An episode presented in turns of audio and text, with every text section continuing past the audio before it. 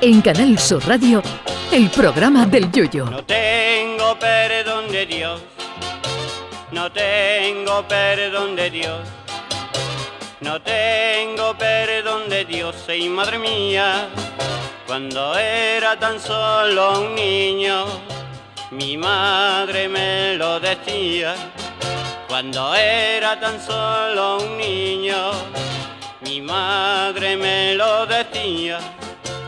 No tengo perdón de Dios, no tengo perdón de Dios, no tengo perdón de Dios. Perdóneme usted, madre mía, tengo yo un barquito velero que me queda en medio del duero.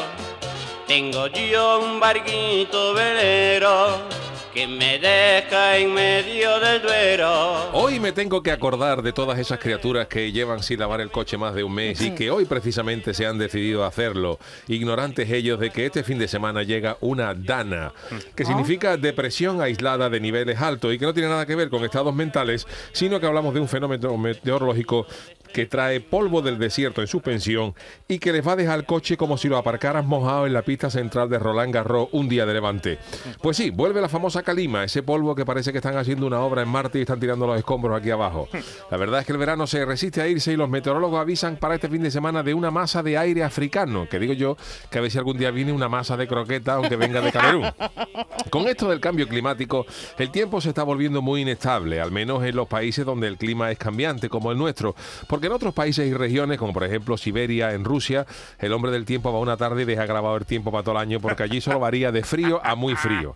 Habrá gente a la que esto de la dana no le guste, pero a mí sinceramente no me acaba de disgustar, porque con este polvo en suspensión, una de las recomendaciones de las autoridades es evitar reducir todas las actividades que conlleven realizar esfuerzo físico al aire libre, como salir a correr o cualquier tipo de deporte, que eso lo hago yo hasta sin calima. Así que por aquí abajo se prevén tormentas gordas con caída de aparato eléctrico, que aunque hay gente que esto cree que esto significa que puedan caer ordenadores, televisores de plasma y tablets, lo máximo que puede traer es algún rayo gordo. Esta es la época del año del gran descontrol, porque por la mañana todavía hace calor como para irte a la playa y de repente empieza a llover con tal intensidad que ves a un señor metiendo animales en un barco.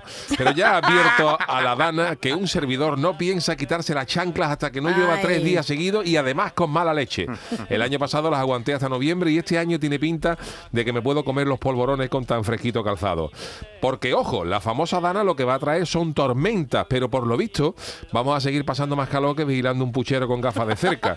Yo de ustedes seguía el, el guion previsto y salía a la calle en bañador. Que si llueve y nos mojamos, pues para eso están los bañadores. Estos últimos coletazos del verano son maravillosos en lo que a moda se refiere, porque es cuando ves a un gacho con meiva, chancla y una camiseta del curro de la Expo junto a otro que lleva un pluma gordo del Decathlon con sudadera, pantalón de pana y botas de escalar Himalayas. Yo seguiré fiel a mis chanclas y mi pantalón corto hasta que venga la pelúa gorda que de momento no tiene visos de aparecer. Así que este fin de semana preparen la excusa gorda para quedarse en casa viendo el fútbol y todo lo que haya que ver, alegando que las autoridades han recomendado no salir de casa por lo que pueda pasar. Y es que una dana gorda de esta tenía que venir por lo menos cada dos semanas, para los que tenemos poco tiempo para ver el fútbol que nos viene de muerte. ¡Viva la dana!